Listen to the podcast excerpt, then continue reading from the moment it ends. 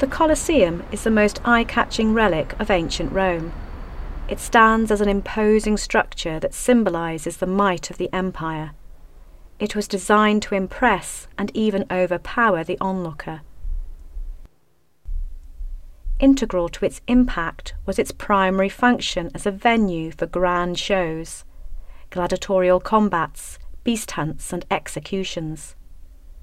The Colosseum was itself a spectacle and a place for spectacles. In addition to gladiatorial shows, the inhabitants of Rome had a love for chariot racing and theatrical plays. These were all mass entertainments that could bring vast numbers of people together in purpose built arenas and theatres. Why and by whom were these venues constructed? And what was it like to be there?